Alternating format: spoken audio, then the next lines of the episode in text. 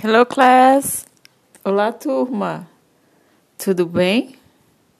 Como vai minha turminha do primeiro ano? Estamos estudando as cores, né? Estão conseguindo fazer as atividades? Eu espero que sim. Na aula de hoje, nós iremos resolver a, as atividades da página 28 e 29. Como a tia já explicou, os adesivos que vocês colam no livro de vocês fica no final do livro, tá? Depois das páginas que tenham as páginas verdes. Aí depois dessas páginas que tem o nome glossary, que é glossário, aí vocês encontram os adesivos e tem o número da página que vai ser usado, tá?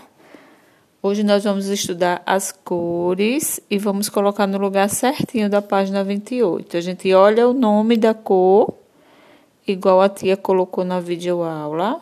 Olha a cor e olha o nome, como é que escreve. E cola lá, bem simplesinho, tá? Pede ajuda a quem estiver com você e faz, tá bom? Na página 29, a gente vai escrever o nome das cores, ó. Nós temos três cores aí.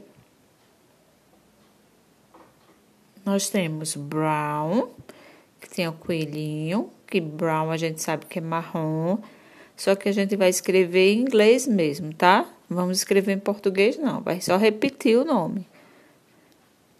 Se for fazer letra maiúscula, faz tudo maiúscula. Se for fazer letra minúscula, faz tudo minúscula, tá bom?